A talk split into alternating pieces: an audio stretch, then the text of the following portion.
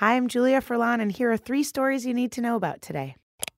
Facebook is in even more trouble after the Cambridge Analytica scandal, this time with the Federal Trade Commission, the FTC. If you remember from last week, Cambridge Analytica said that it used Facebook user data to influence the 2016 presidential election and Brexit.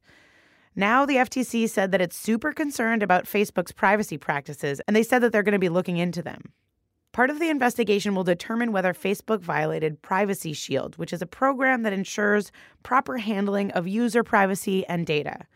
And this isn't the first time that Facebook's been in trouble with the FTC. In 2011, Facebook and the FTC reached a settlement over charges that it deceived users in a bunch of different ways, like sharing data with advertisers after swearing it wouldn't.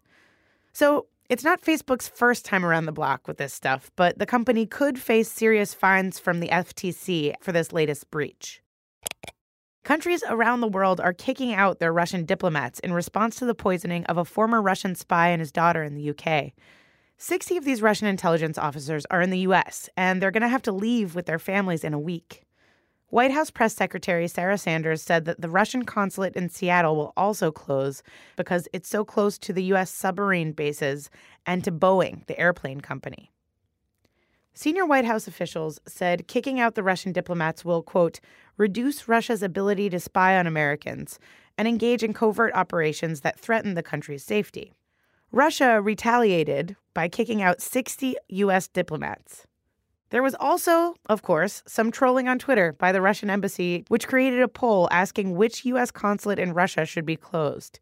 The EU, on the other hand, is kicking out about 30 people. British PM Theresa May said that they won't tolerate Russia's, quote, continued attempts to flout international law. May added that the British government has no problems with the Russian people. Oh my gosh. Can you believe?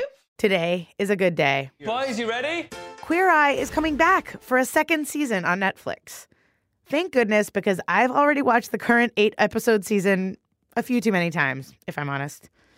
Netflix made the announcement in a press release yesterday, so we don't have a ton of details yet, but trust that once we have that launch date, we will be all over it and you will know.